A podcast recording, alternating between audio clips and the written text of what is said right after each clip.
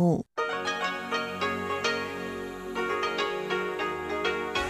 ที่นี่ สถานีวิทยุเรดิโอไต้หวันอินเตอร์เนชันแนล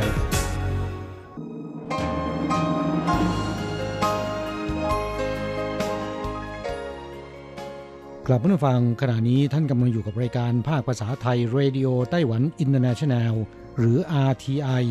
ออกกระจายเสียงจากกรุงไทเปไต้หวันสาธารณรัฐจีน เป็นประจำทุกวันนะครับ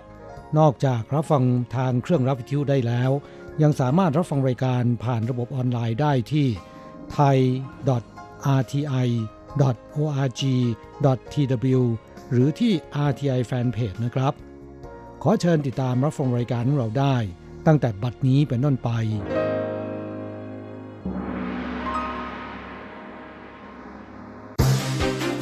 ลำดับแรก ขอเชิญติดตามรับฟังข่าวประจำวัน สวัสดีค่ะ คุณผู้ฟังที่เคารพ ช่วงของข่าวประจำวันจากรายการเรดิโอไต้หวันอินเตอร์เนชันแนล ประจำวันจันทร์ที่ 18 มกราคม พุทธศักราช 2564 สำหรับข่าวไต้หวันมีดิฉันการจยากริชยาคมเป็นผู้รายงานค่ะ หัวข้อข่าวมีดังนี้พอบสบคไต้หวันยอมรับ โรงพยาบาลที่แพทย์พยาบาลติดโควิด แบบกลุ่มก้อน คือโรงพยาบาลเถาหยวน เตรียมดำเนิน 6 มาตรการหลักควบคุมโรงพยาบาลนี้แล้ว ประธานาธิบดีไช่อิงหวนเผย ไต้หวันป้องกันควบคุมโรคประสบความสำเร็จ เศรษฐกิจเติบโตเป็นอันดับหนึ่งของสี่เสือแห่งเอเชีย กลุ่มคนทำงานชาวไต้หวันเกือบ 90%อยากเปลี่ยนงานไปทำบริษัทต่างชาติ เชิญชมปรากฏการณ์อาทิตย์อัสดงตกกลางเมืองมุมฉากที่นครไถจง วันอังคารและพุธนี้ไต้หวันวันนี้หนาว พรุ่งนี้อากาศเปลี่ยน กลับมาอบอุ่นอากาศแห้ง แต่วันพระหัสเริ่มมีฝนมาอีก ต่อไปเป็นรายละเอียดของข่าวค่ะ เมื่อวันที่ 18 มกราคม นายเฉินซือจง ผู้บัญชาการศูนย์บัญชาการควบคุมโรคติดต่อไต้หวัน บังเอิญหลุดปากระหว่างการถแถลงข่าวว่า โรงพยาบาลที่พบผู้ติดเชื้อโควิด -19 แบบกลุ่มก้อนหรือคลัสเตอร์ คือโรงพยาบาลเถาหยวนของกระทรวงสาธารณสุขและสวัสดิการ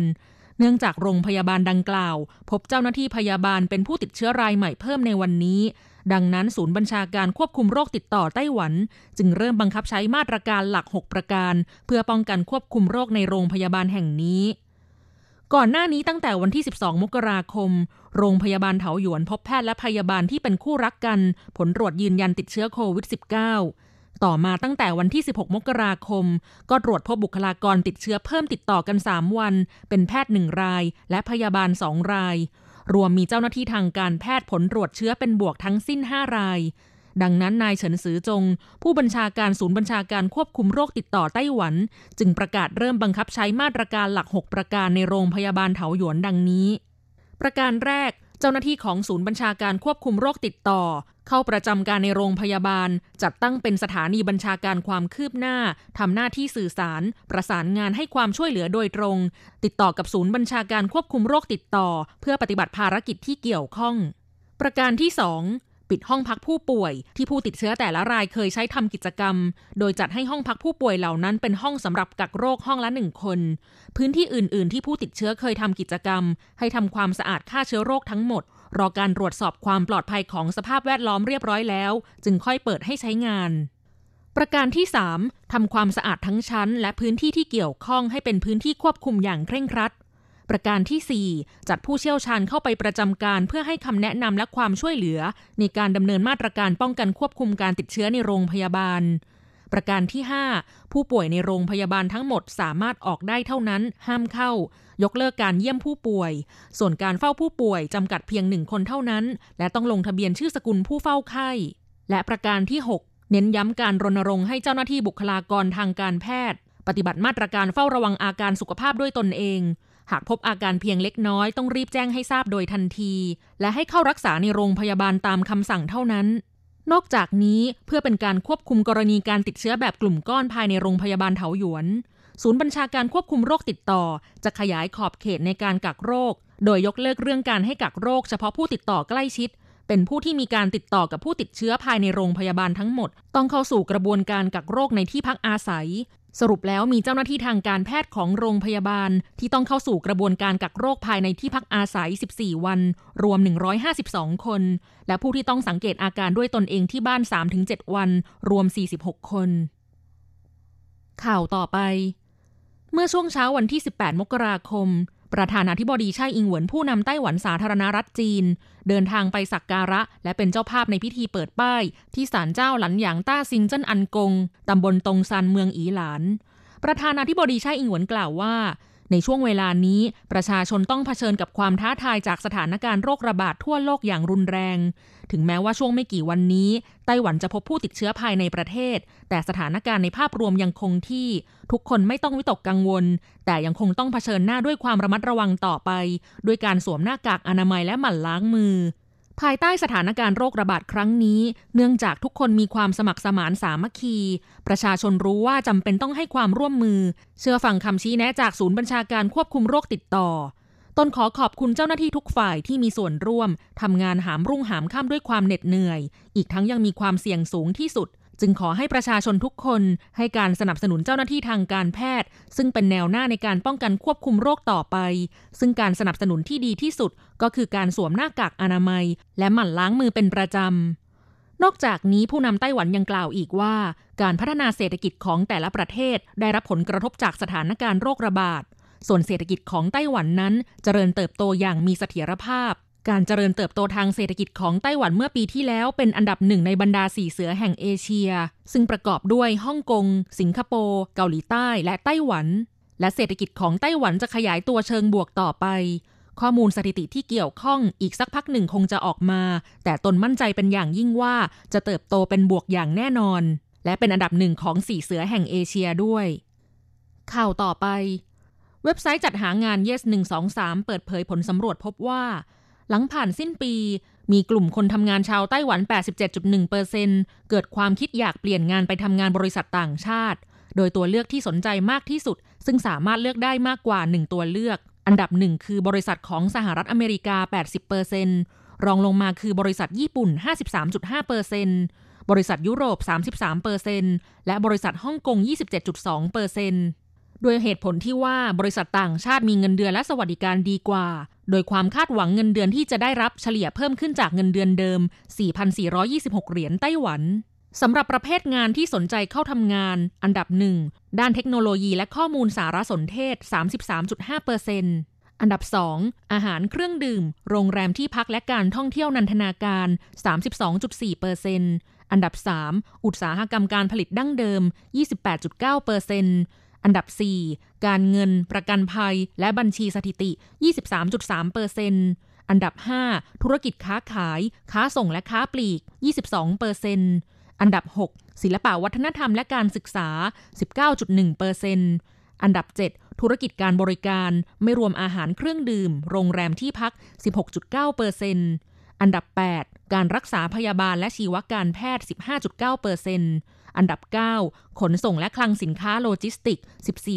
14.9%และอันดับ 10 ออกแบบโสตทัศนศิลป์และแฟชั่น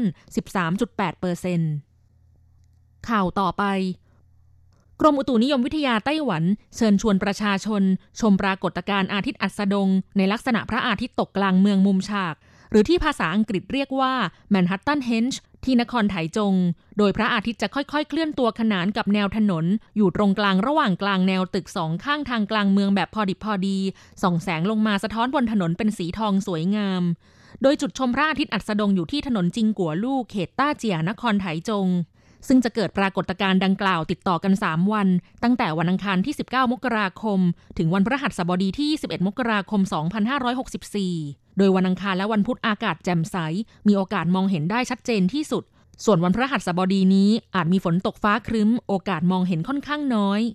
เวลาที่เหมาะสมแก่การชมมีดังนี้ วันอังคารที่ 19 มกราคม เวลา 17นาฬิกา13 นาทีถึง 17นาฬิกา33 นาทีวันพุธที่ 20 มกราคม เวลา 17นาฬิกา12 นาทีถึง 17นาฬิกา32 นาที และวันพฤหัสบดีที่ 21 มกราคม เวลา 17 นาฬิกา 10 นาทีถึง 17 นาฬิกา 30 นาที ข่าวต่อไป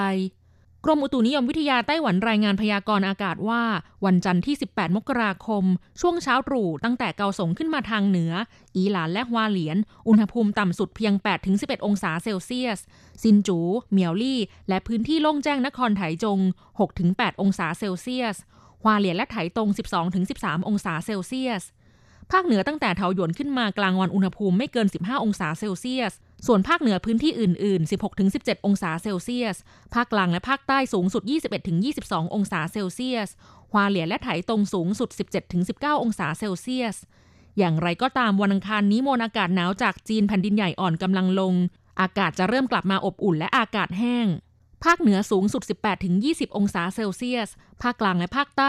25-26 องศาเซลเซียส แต่วันพฤหัสบดีเป็นต้นไปสภาพอากาศเปลี่ยนอีก วันศุกร์จะมีฝนตกทั่วไต้หวัน วันเสาร์และวันอาทิตย์ ลมมรสุมตะวันออกเฉียงเหนือมีกำลังแรงขึ้น แต่มวลอากาศหนาวมีกำลังแผ่วกว่าลมหนาวลูกก่อนหน้าค่อนข้างมาก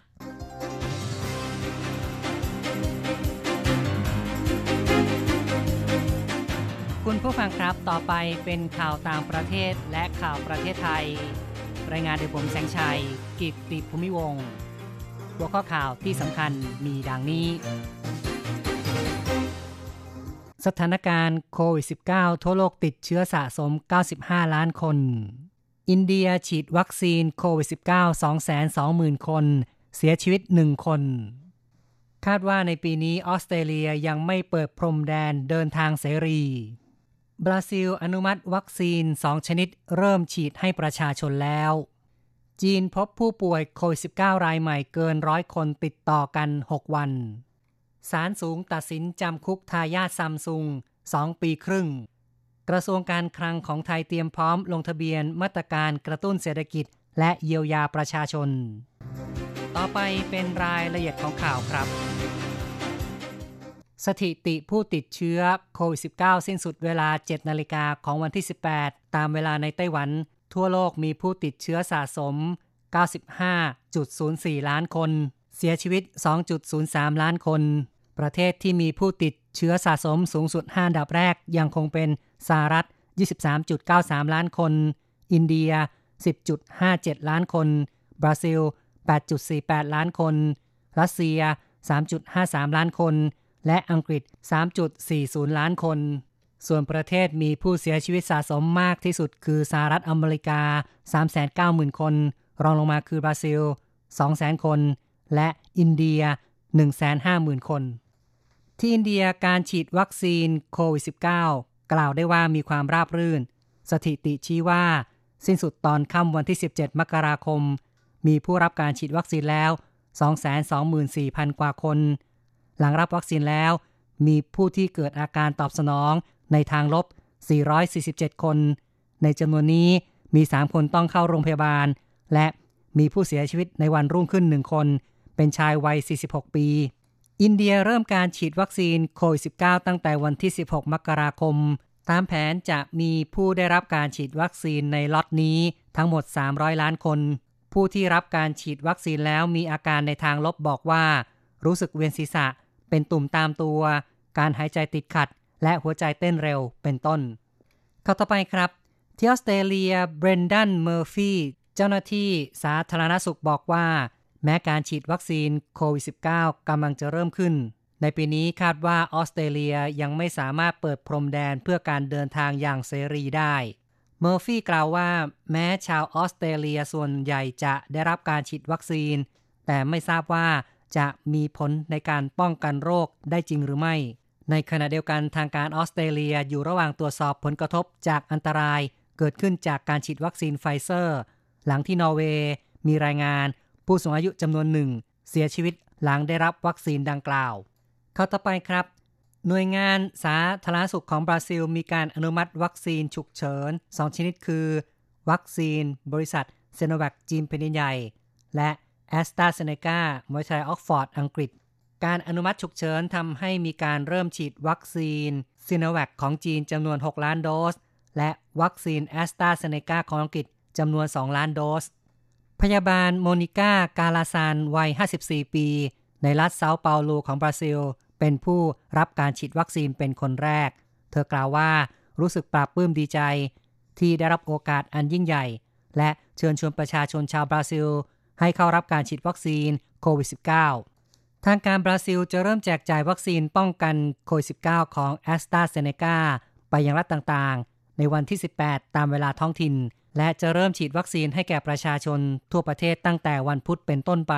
ซึ่งคาดว่าบราซิลจะฉีดวัคซีนให้ประชาชนได้สูงสุด 1 ล้านคนต่อวัน ข้อต่อไปครับ ที่จีนผู้ป่วยโควิด -19 รายใหม่ เพิ่มขึ้นเกินร้อยคนติดต่อกัน 6 วันแล้ว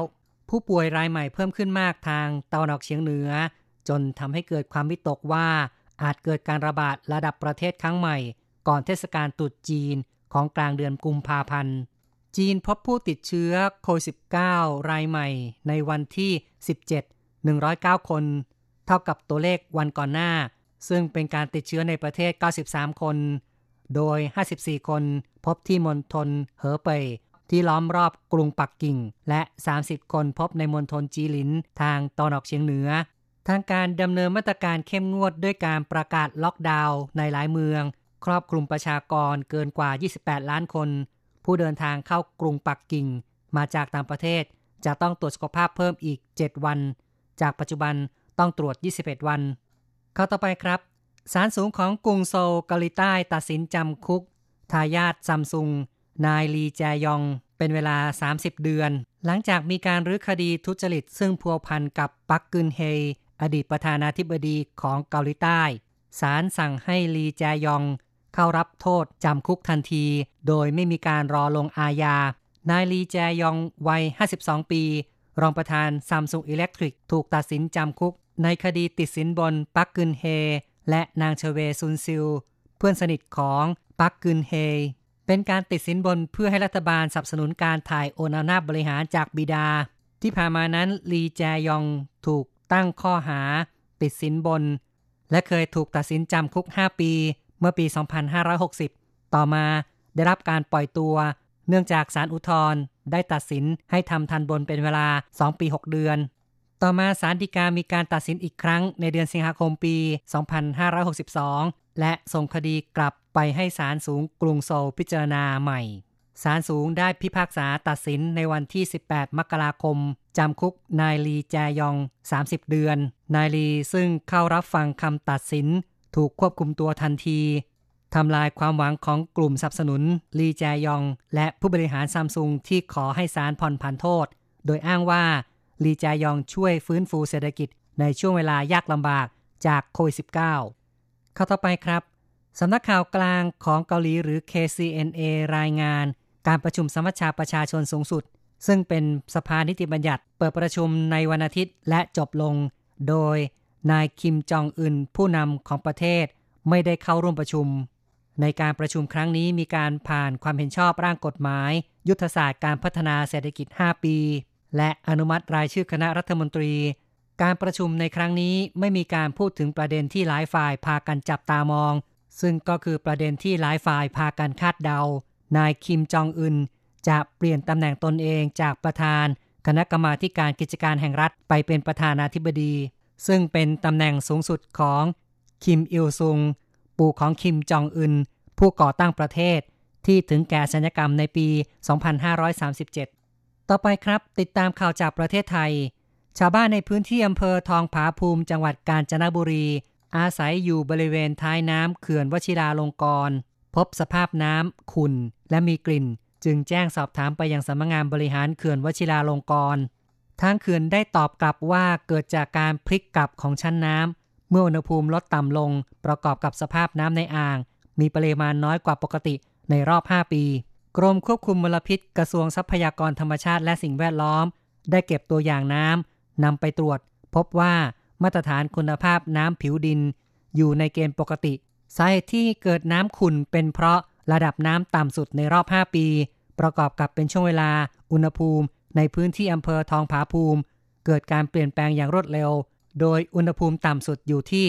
13.5 องศาเซลเซียส ปัจจัย 2 อย่างเกิดขึ้นพร้อมกัน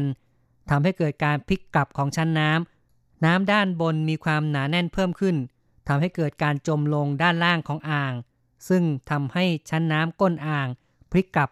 ลอยขึ้นด้านบนนำเอาตะกอนก้นอ่างที่ทับถมอยู่ขึ้นมาบนผิวน้ำถือเป็นปรากฏการณ์ตามธรรมชาติ อีกข่าวหนึ่งครับ กระทรวงการคลังของไทยเตรียมพร้อมการรองรับลงทะเบียน ตามมาตรการกระตุ้นเศรษฐกิจและการเยียวยาประชาชน ทั้งโครงการคนละครึ่ง เพิ่มอีก 1.3 ล้านสิทธิ์และการลงทะเบียนโครงการเราชนะ เพื่อป้องกันปัญหาขัดข้อง การลงทะเบียน 2 โครงการ เปิดให้ลงทะเบียนไม่ตรงกัน และอยู่บนคนละแพลตฟอร์ม จึงไม่มีปัญหาแย่งเข้าลงทะเบียน ผ่านเครือข่ายอย่างหนาแน่นพร้อมกัน ต่อไปเป็นรายงานอัตราแลกเงินอ้างอิงตอนบ่ายของวันที่ 18 มกราคม โอนเงิน 10,000 บาทใช้ 9,530 เหรียญไต้หวัน แลกซื้อเงินสด 10,000 บาทใช้ 9,880 เหรียญไต้หวัน และโอนเงิน 1 เหรียญสหรัฐใช้ 28.06 เหรียญไต้หวัน ข่าวจาก RTI จบลงแล้วครับ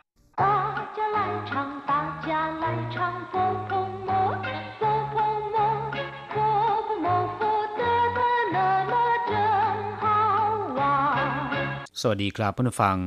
พบกันในวันนี้เราจะมาเรียนวิทยาลัยภาษาจีนทางอากาศภาคเรียนที่สองบทที่ 16 ของแบบเรียนชั้นต้น บทที่ 16 วิ่นต้งกีฬาหรือว่าออกกำลังกาย ในบทนี้นะครับ เราจะมาเรียนรู้สนทนาภาษาจีนกลางที่เกี่ยวกับกีฬา และการออกกำลังกายนะครับ อย่างเช่นว่าการเล่นกีฬา หรือออกกำลังกายด้วยการวิ่งเป็นต้น 初级华语绘画下册第十六课运动一课文今天下午电视转播足球比赛，那我非看不可。你爱踢足球吗？ 我不爱踢足球，可是我爱看足球比赛。第十六课运动บทที่ 16 ออกกำลังกายหรือว่าเล่นกีฬา อย่างเช่นวิ่นต้งหุยก็คืองานแข่งกีฬาวิ่นต้งเหวียนก็คือนักกีฬา全国运动大会ก็คืองานแข่งขันกีฬาแห่งชาติ亚洲运动大会หรือเรียกย่อๆว่าหย่ายุ่นแปลว่ากีฬาเช่นเกมนะครับ ส่วนกีฬาโอลิมปิกนั้นเรียกว่า อ้าวหลิงพีเคอร์ยุ่นตงหุย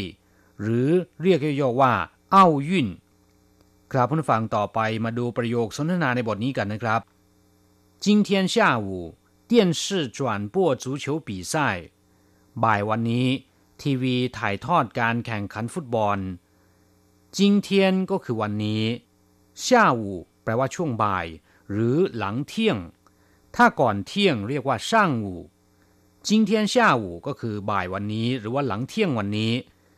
电视转播足球比赛电视แปลว่าทีวีหรือว่าโทรทัศน์นะครับจวนป้วแปลว่าถ่ายทอดคำว่าจวนก็คือถ่ายโอน หรือว่าโยกย้าย ส่วนคำว่าป้วแปลว่า การกระจายอาจจะเป็นการกระจายเสียง การแพร่ภาพก็ได้เรียกว่าป้ว จวนป้วก็คือการถ่ายทอด ซึ่งอาจจะเป็นการถ่ายทอดสด ถ่ายทอดเสียงหรือว่า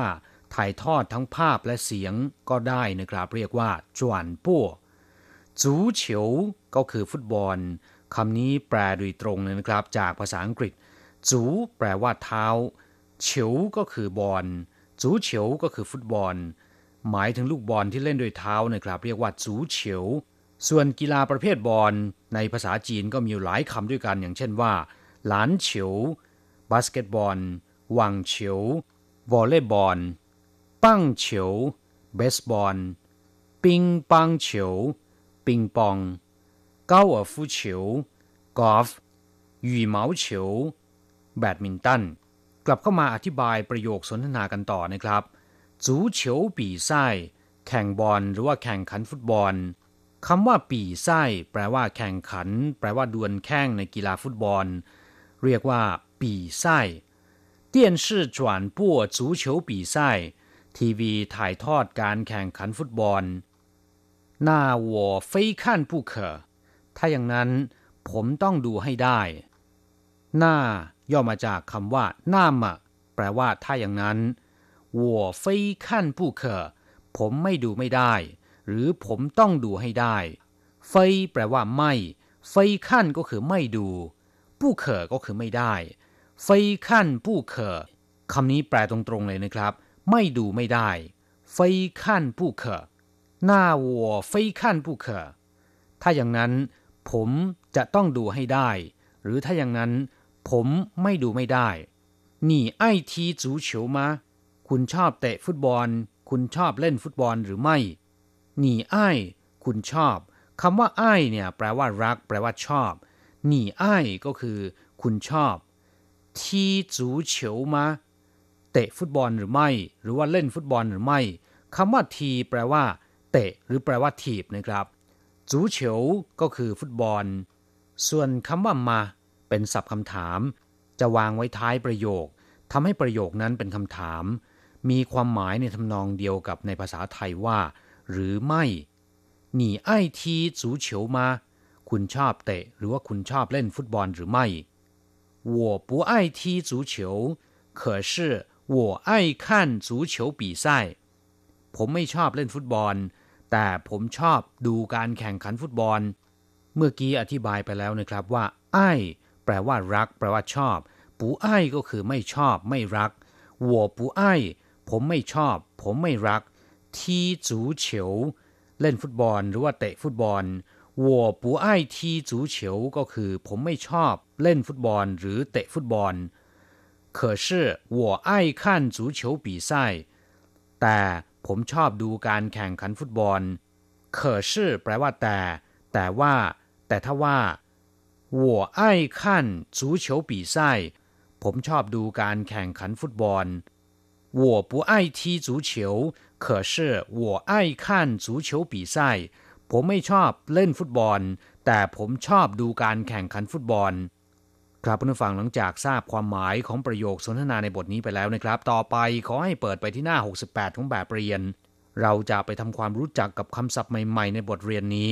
ศัพท์คำที่หนึ่งทีแปลว่าเตะ หรือว่าถีบ เช่นถ้าทีวัวเขาเตะหรือว่าถีบผม 小心这一匹马会踢人ระวังม้าตัวนี้เตะคนได้拳打脚踢แปลว่าทั้งเตะทั้งต่อย เรียกว่า拳打脚踢把这东西踢开เตะสิ่งของนี้ให้พ้นจากที่นี่ศัพท์คำต่อไปจวนปั้วแปลว่าการถ่ายทอด หมายถึงการถ่ายทอด ซึ่งอาจจะเป็นการกระจายเสียงของสถานีวิทยุ หรือว่าถ่ายทอดรายการทีวีก็ได้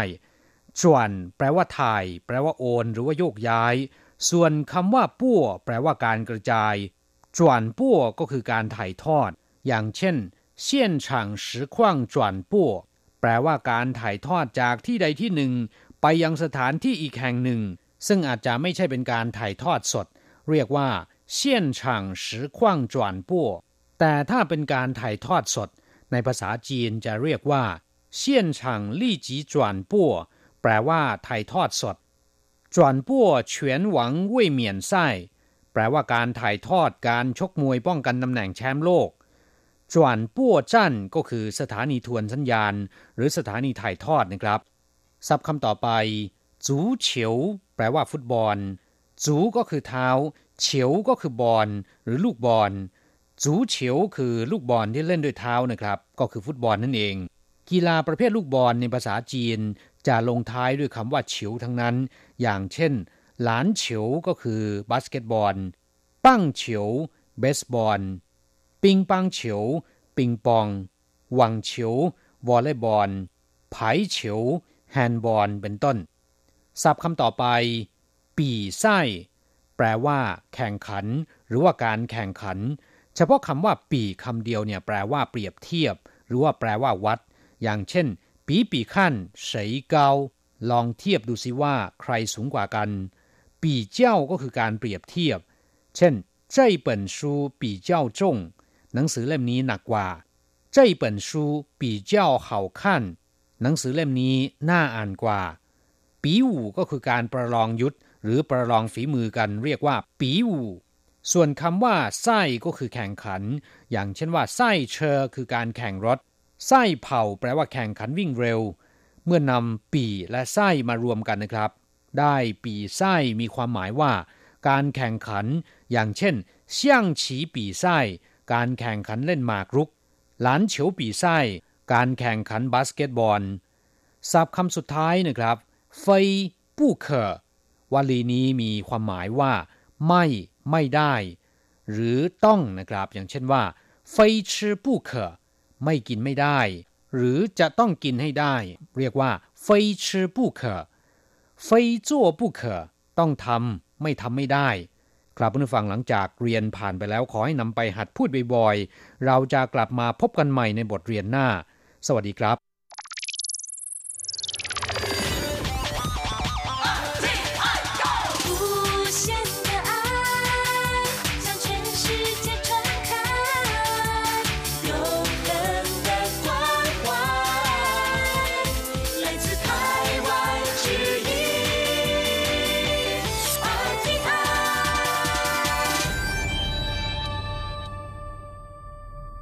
ครับคุณครับขณะนี้คุณกำลังติดตามรับฟังรายการภาคภาษาไทยจากสถานีวิทยุ RTI ซึ่งส่งกระจายเสียงจากกรุงไทเป ประเทศสาธารณรัฐจีนอยู่นะครับและต่อไปนั้นก็ขอเชิญคุณผู้ฟังติดตามรับฟังรายการกระแสประชาธิปไตย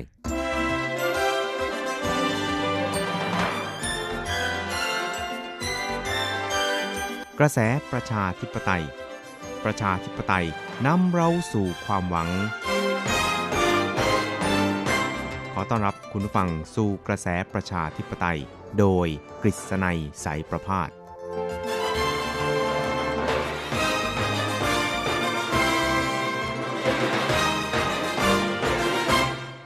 สวัสดีครับคุณผู้ฟังที่รักและเคารพทุกท่านครับ ก็ขอต้อนรับคุณผู้ฟังเข้าสู่ในช่วงเวลาของรายการกระแสประชาธิปไตยนะครับ ซึ่งก็พบกันเป็นประจำทุกสัปดาห์ครับ ในค่ำวันจันทร์แล้วก็เช้าวันอังคาร 3 ครั้งด้วยกันครับ ก็จะนำเอาเรื่องราวความเคลื่อนไหว ที่น่าสนใจทางด้านการเมืองในไต้หวัน ในช่วงสัปดาห์ที่ผ่านมา มาเล่าสู่ให้กับคุณผู้ฟังได้รับฟังกันนะครับครับจริงๆแล้วนะครับในสัปดาห์ที่ผ่านมานั้น เรื่องราวทางด้านการเมืองในไต้หวันนั้นก็เรียกได้ว่า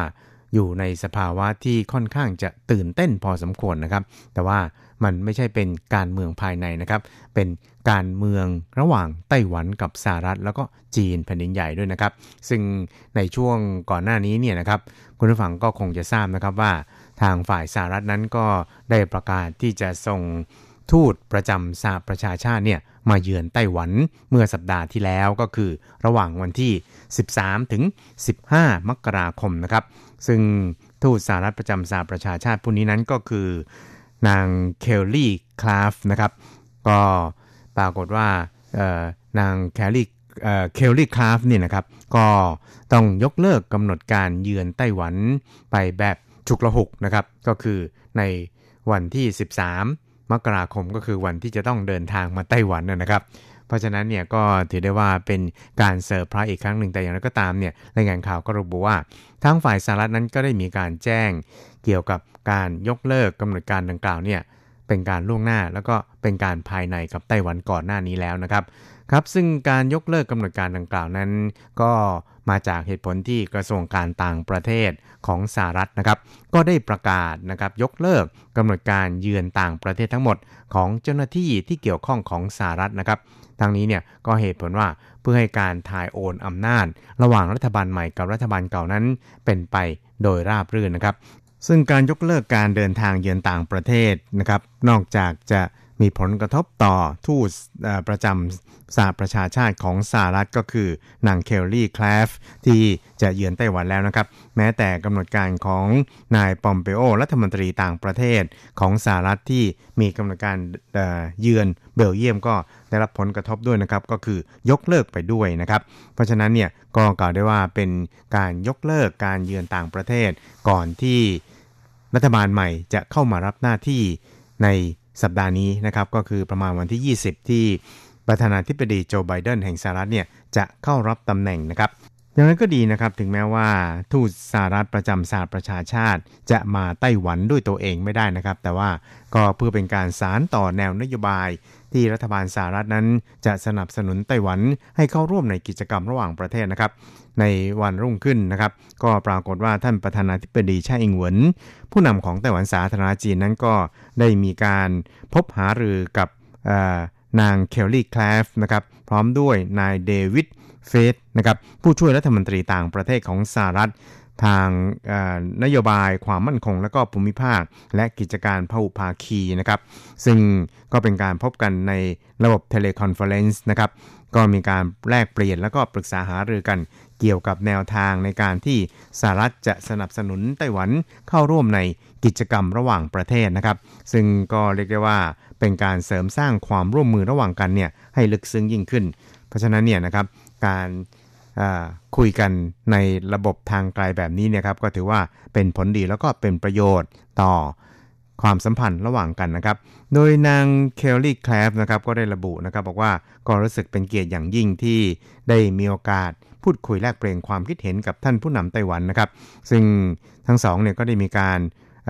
พบกันเนี่ยหลายครั้งแล้วนะครับ แล้วก็ไต้หวันนั้นก็ถือว่าเป็นตัวอย่างระดับโลกนะครับ อย่างเช่นในแง่ของการ ป้องกันแล้วก็รักษานะครับการระบาดของโควิด -19 ที่ผ่านมาเนี่ยก็เป็นที่ยอมรับของนานาชาตินะครับ ตลอดจนในแง่ของการสาธารณสุขในแง่ของเทคโนโลยี ตลอดจนทางด้านวิทยาศาสตร์แนวหน้านี่นะครับ ก็เรียกได้ว่าไม่น้อยหน้าประเทศอื่น ๆเลยนะครับ ครับซึ่งนางเคลลี่คลาฟนะครับก็ได้ระบุผ่านทางทวิตเตอร์ส่วนตัวนะครับ โดยระบุว่าก็เป็นที่น่าเสียดายว่า ภายใต้การพยายามขัดขวางของจีนเนี่ยนะครับไต้หวันนั้นก็ไม่อาจที่จะเข้าร่วมเป็นสมาชิกของสหประชาชาติหรือว่าแบ่งปันประสบการณ์ที่มีประโยชน์ต่างๆ เหล่านี้ ให้กับประเทศสมาชิกของสหประชาชาติได้นะครับ ซึ่งก็รวมไปจนถึงการเข้าร่วมองค์การอนามัยโลกหรือ WHO นะครับ ซึ่งนางเคลลี่นะครับก็บอกว่าถ้าว่าการระบาดของโรคโควิด -19 นี่นะครับก็เป็นการให้บทเรียนกับมนุษยชาตินะครับ เราก็ควรจะต้องมีข้อมูลข่าวสารต่างๆ มากยิ่งขึ้นนะครับ แล้วก็มีความโปร่งใสมากยิ่งขึ้น ซึ่งถ้าเป็นแบบนี้แล้วเนี่ยนะครับ นั่นก็จะเป็นคำตอบที่ดีนะครับ แล้วก็ในตอนท้ายของการพูดคุยกันนะครับ นางเคลลี่นั้นก็ยังได้ระบุเกี่ยวกับจุดยืนของสหรัฐ อย่างชัดเจนนะครับว่าในฐานะที่เป็นหุ้นส่วนแล้วก็เป็นพันธมิตรที่ดีต่อกันนี่นะครับ ก็จะยืนอยู่ข้างไต้หวันตลอดการนะครับ แล้วก็จะเเคียงบ่าเคียงไหลกันเป็นเสาค้ำให้แก่ประชาธิปไตย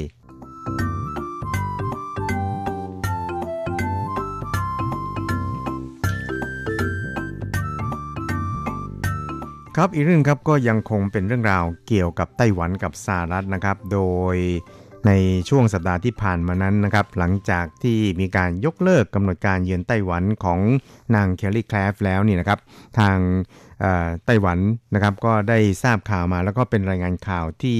ค่อนข้างจะตรงกันในหลายกระแสนะครับที่ระบุว่ารัฐบาลใหม่ของท่านประธานาธิบดีโจไบเดนนะครับก็ได้มีการแต่งตั้งนาย เคิร์ตแคมเบลนะครับอดีตผู้ช่วยรัฐมนตรีต่างประเทศฝ่ายกิจการเอเชียแปซิฟิกนะครับซึ่งก็เคยเดินทางมาเยือนไต้หวันสาธารณรัฐจีนนะครับก็ได้ดำรงตำแหน่งผู้ประสานงานกิจการเอเชียแปซิฟิกนะครับแห่งสภาความมั่นคงแห่งชาติของทำเนียบขาวด้วยนะครับซึ่งนายเคิร์ตแคมเบลนี่นะครับก็ถือว่าเป็นมิตรกับไต้หวันมาก แล้วก็เข้าใจสถานการณ์ในภูมิภาคนี้เป็นอย่างดีครับ ซึ่งไต้หวันก็เห็นว่า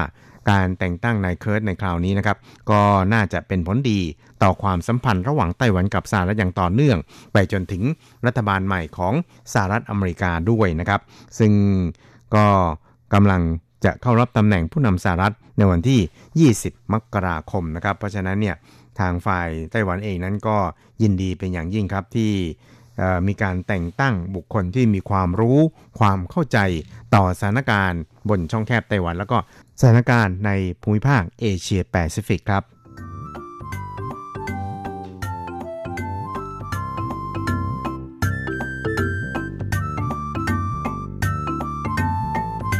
ครับอีกเรื่องครับเราไปดูกันที่การออกหนังสือเดินทางรุ่นใหม่ของไต้หวันนะครับ ซึ่งก็ได้เริ่มให้ประชาชนเนี่ยขอหนังสือเดินทาง ที่มีหน้าปกใหม่เนี่ยนะครับมาตั้งแต่วันที่ 11 มกราคมที่ผ่านมานะครับ ก็มีการปรับปรุงหน้าปกนี่นะครับ ให้มีความเป็นไต้หวันมากยิ่งขึ้นนะครับ โดยเฉพาะอย่างยิ่งให้บรรดาตอมอนะครับหรือว่าด่านตรวจคนเข้าเมืองต่างประเทศเนี่ยนะครับเห็นชัดว่าเป็นหนังสือเดินทางจากไต้หวันนะครับ แล้วก็เป็นชาวไต้หวันไม่ใช่ชาวจีนแผ่นใหญ่หรือว่าเป็นชาวสาธารณรัฐประชาชนจีนนะครับ เพราะฉะนั้นเนี่ย ในการออกแบบหนังสือเดินทางใหม่ของไต้หวันในคราวนี้นะครับ ก็ได้ขยายตัวหนังสือภาษาอังกฤษที่คำว่าไต้หวันนี่นะครับให้ใหญ่ขึ้นนะครับ แล้วก็เหลืออตัวหนังสือภาษาจีนที่เป็นชื่อประเทศสาธารณรัฐจีน หรือว่าจงหวามิงกัวนี่นะครับ เอาไว้ที่เดิมนะครับ ส่วนตัวภาษาอังกฤษที่ใช้คำว่า Republic of China นี่นะครับ ก็หดให้เล็กลงแล้วก็ไปเป็นกรอบอยู่รอบๆ สัญลักษณ์ ของประเทศนะครับ ซึ่งก็เรียกได้ว่ามีความแปลกใหม่ แล้วก็น่าที่จะสามารถทำให้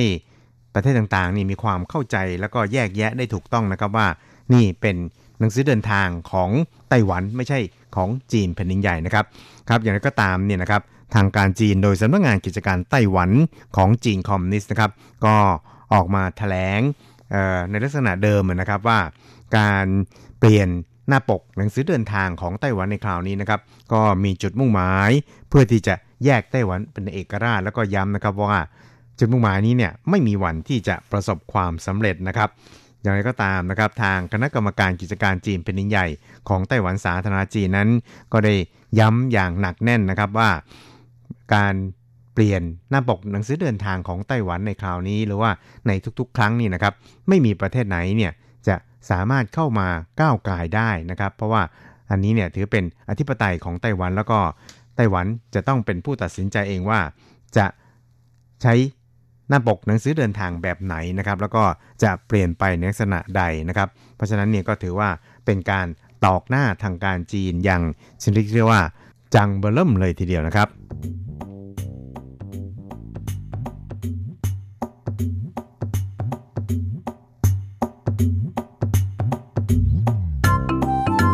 ครับอีกเรื่องครับเราไปดูเกี่ยวกับทางด้านพรรคก๊กมินตั๋งซึ่งเป็นพรรคฝ่ายค้านอันดับหนึ่งในไต้หวันนี่นะครับ ก็ตอนนี้เนี่ยนะครับอาจจะเรียกได้ว่ามีคะแนนเสียงที่ค่อนข้างน้อยในสภานะครับ แล้วก็การเคลื่อนไหวหรือว่าการเสนอกฎหมายอะไรต่างๆเนี่ยก็เป็นไปด้วยความยากลำบากนะครับ แม้แต่กรณีเคสที่เป็นเอ่อ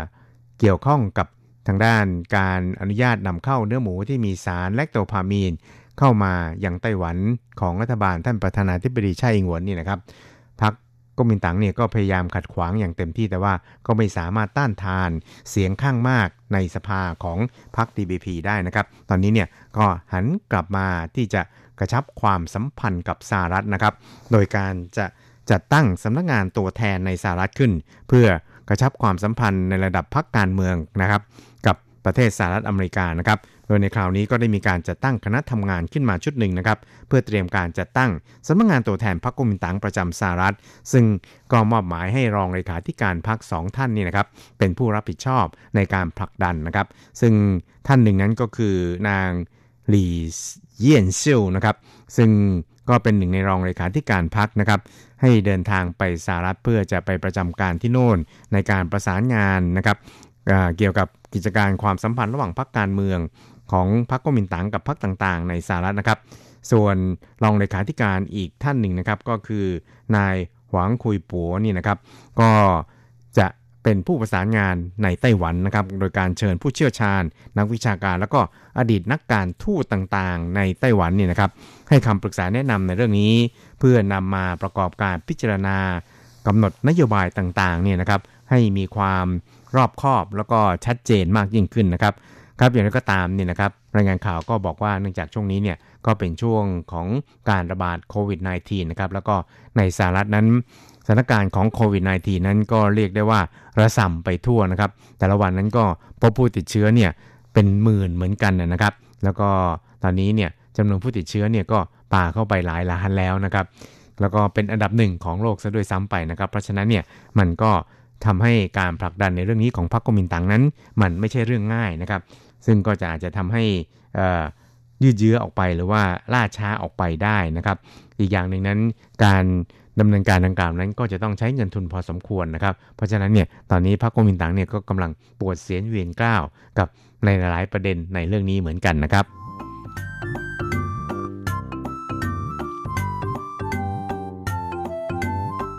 ครับคุณครับเวลาของกระแสประชาธิปไตยในวันนี้ก็หมดลงแต่เพียงเท่านี้ครับ เราจะกลับมาพบกันใหม่ในสัปดาห์หน้า สวัสดีครับ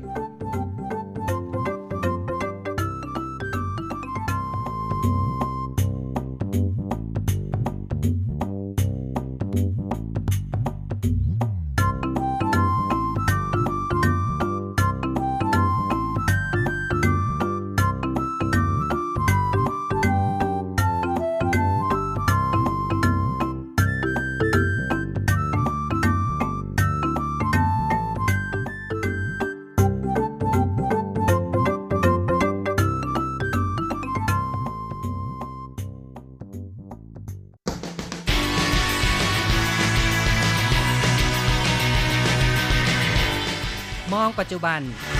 โลกปัจจุบัน เปลี่ยนแปลงตลอดเวลา ทุกอย่างไม่หยุดอยู่กับที่ ย้อนอดีต ย้อนดูเรื่องราว วัฒนธรรม ความคิด ความเป็นอยู่ของผู้คนในอดีต มองปัจจุบัน ย้อนอดีตดำเนินรายการโดย แสงชัย กิตติภูมิวงศ์รจรัตน์ยนต์สุวรรณ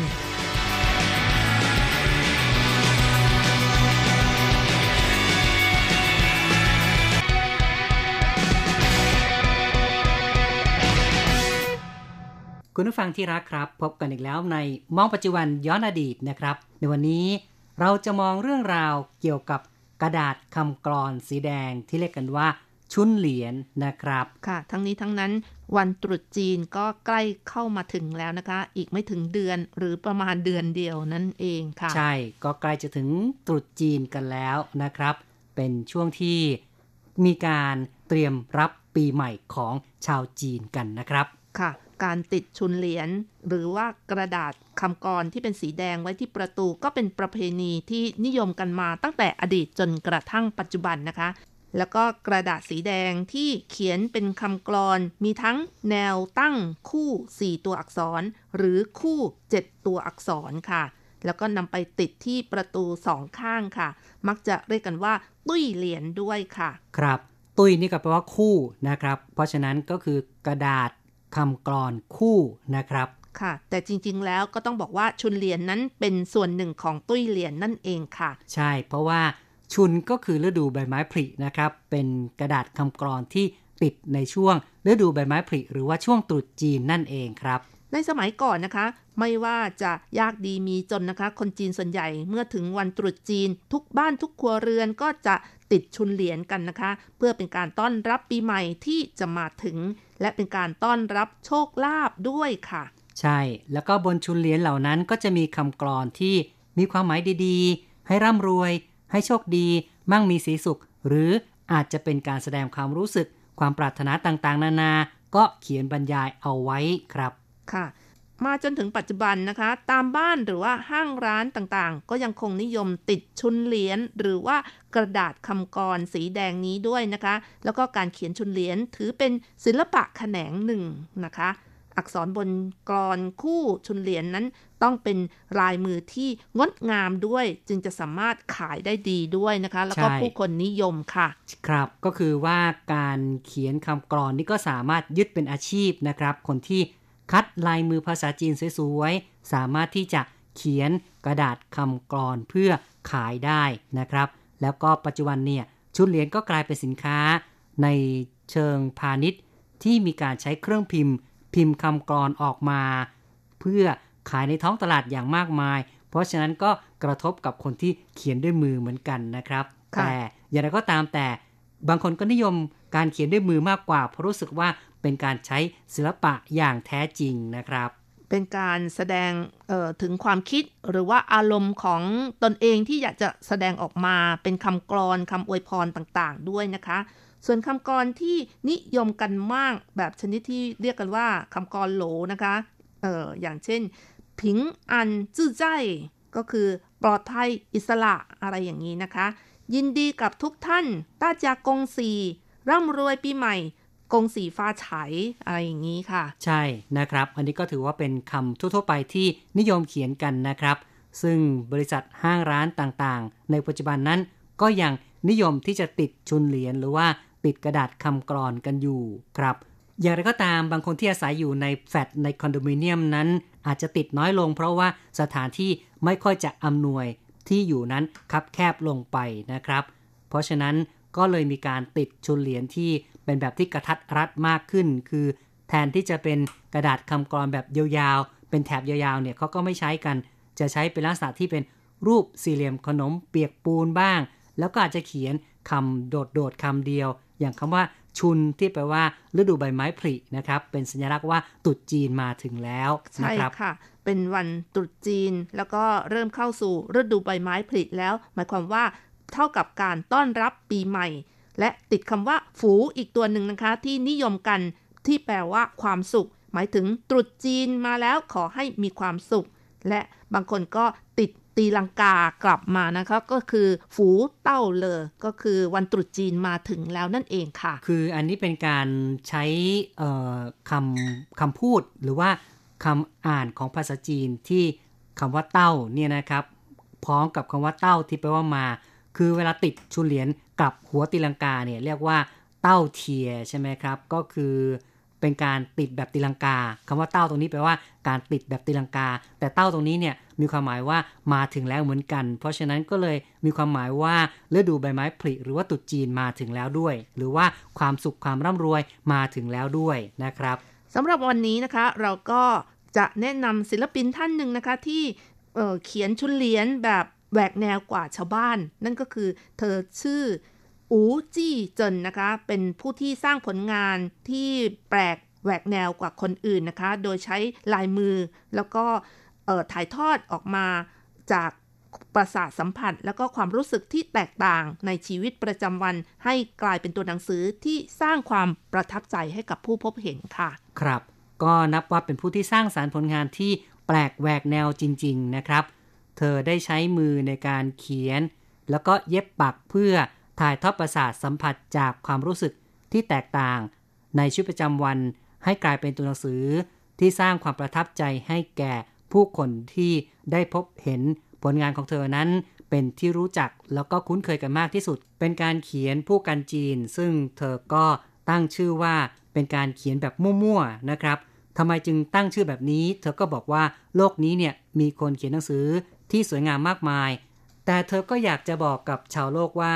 สาระสำคัญอยู่ที่ตัวหนังสือต่างหาก เป็นสิ่งที่อยากจะถ่ายทอดมากกว่าค่ะ นอกจากตัวหนังสือในผู้กันจีนที่เธอเขียนไม่เหมือนกับชาวบ้านแล้วนะคะ เธอก็ยังออกมาในแนวของการสร้างสรรค์แบบใหม่ด้วย โดยมาจากความรู้สึกในใจของตัวเองทั้งหมด นอกจากนี้เธอก็ไม่เพียงแต่เขียนผู้กันจีนลงบนกระดาษเซียน ก็คือกระดาษที่เขียนผู้กันจีนนะคะอูจี้เจินก็ยังทดลองเขียนผู้กันจีนลงบนแอปเปิลซึ่งเป็นผลไม้นะคะ แล้วก็ท่อนไม้ต่างๆ หรือแม้แต่เว็บบอร์ด กระจก แล้วก็ตัวคนก็ยังเขียนด้วยนะคะ ครับ ก็เพราะฉะนั้นเนี่ยเรียกว่าเป็นการเขียนมั่วๆจริงๆนะที่ไหนก็เขียนได้ค่ะนะครับอืมเธอกล่าวปนหัวเราะว่าคนที่มีความคิดสร้างสรรค์ มักจะหาวัสดุใหม่ๆ อยู่ตลอดเวลา วัสดุอะไรที่เขียนได้ก็จะลองจนหมด ครับ ก็นับว่ามีความคิดสร้างสารรค์มากจริง ๆ เลยนะครับ แต่อย่างไรก็ตามนะคะ การเขียนผู้กันจีนของเธอ ก็มาเชื่อมโยงกับชุนเหรียญโดยตรงมากที่สุดก็เมื่อปี 2019 นี้เอง แล้วก็เธอเองก็ย้อนคิดถึงตอนที่ได้รับเชิญจากร้าน Select Shop นะคะ เพื่อเข้าร่วมกิจกรรมการเขียนชุนเหรียญในช่วงก่อนตรุษจีน นอกจากจะให้ผู้ที่สนใจเลือกใช้คำอวยพรที่ตนเองอยากจะเขียนแล้วนะคะ เธอก็ยังได้เขียนชุนเหรียญจากตัวหนังสือที่ตัวเองสร้างสรรค์อีกด้วย อย่างเช่นคำว่า สวยวันสวยคืน ขอให้อยู่พร้อมกับเธอในวันปีใหม่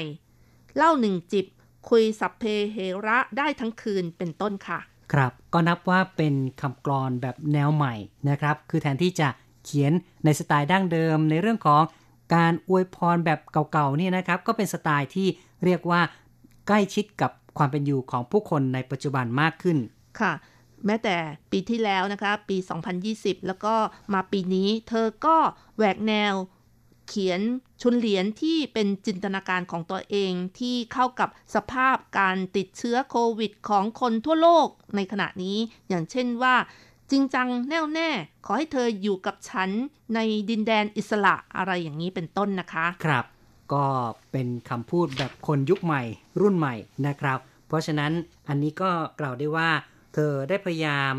พัฒนาพยายามแสดงถึงเรื่องของ สิทธิเสรีภาพของผู้คนที่ถูกคุกคาม ไม่ว่าจะปรากฏอยู่บนมุมใดของโลกนี้ เธอก็สะท้อนออกมาด้วยครับอูจีเจินนะคะก็เติบโตแล้วก็เกิดในกรุงไทเป เมื่อถึงช่วงตรุษจีนก็จะรวมตัวล้อมวงทานข้าวในครอบครัวแบบเรียบๆง่าย ๆนะคะ ไม่มีการเฉลิมฉลองที่ใหญ่โต แต่หลังจากที่ย้ายออกไปอยู่ข้างนอกแล้ว ก็ได้เห็นเพื่อนๆ หรือว่ารูมเมทที่ต้องกลับบ้านเกิด เพื่อเฉลิมฉลองวันตรุษจีน จึงเพิ่งจะได้รับสัมผัสกับบรรยากาศวันตรุษจีนอย่างจริงจัง ซึ่งหลายๆ คนก็บอกว่าวันตรุษจีนในกรุงไทเปเหมือนกับสภาพเมืองล้างนะคะ ครับก็คือตรุษจีนเนี่ยผู้คนมักจะกลับไปบ้านที่อยู่ในชนบทในต่างจังหวัดนะครับทำให้ในเมืองหลวงคือกรุงไทเปนั้น ผู้คนก็จะน้อย รถราก็วิ่งน้อยเหมือนกับว่าเป็นเมืองร้างนะครับ เพราะฉะนั้นทำให้เธอมีความรู้สึกว่า วันตรุษจีนอยู่ในกรุงนี้มีความว้าเหวสำหรับเธอแล้วความรู้สึกของวันตรุษจีนในกรุงไทเป ท้องฟ้าแม้ยังมีความสดใส แต่ก็รู้สึกอึมครึมนะคะหนึ่งปีผ่านไปอย่างรวดเร็ว แต่ราวกับว่ามาหยุดเงียบเหงาในวันตรุษจีนนั่นเองค่ะ ครับ เนื่องจากว่าเธอก็ใช้ชีวิตอยู่ในกรุงไทเปมาตลอด จึงทำให้เกิดความรู้สึกแบบนี้ขึ้นมา ครับปัจจุบันเนี่ยเราก็อยู่ในยุคดิจิทัลยุคไอทีกันนะครับ แต่ว่าเอ่ออูจี้เจินเนี่ยกลับย้อนเทรนด์นะครับ คือ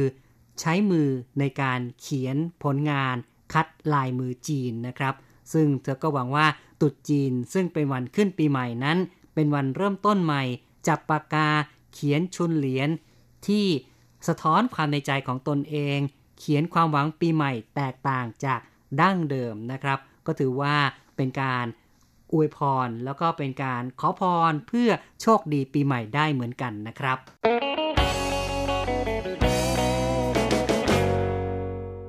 เอาละครับคุณผู้ฟังเราก็ได้นำเอาเรื่องของอูจี้เจินที่เกี่ยวพันกับชุนเหรียญในยุคใหม่มา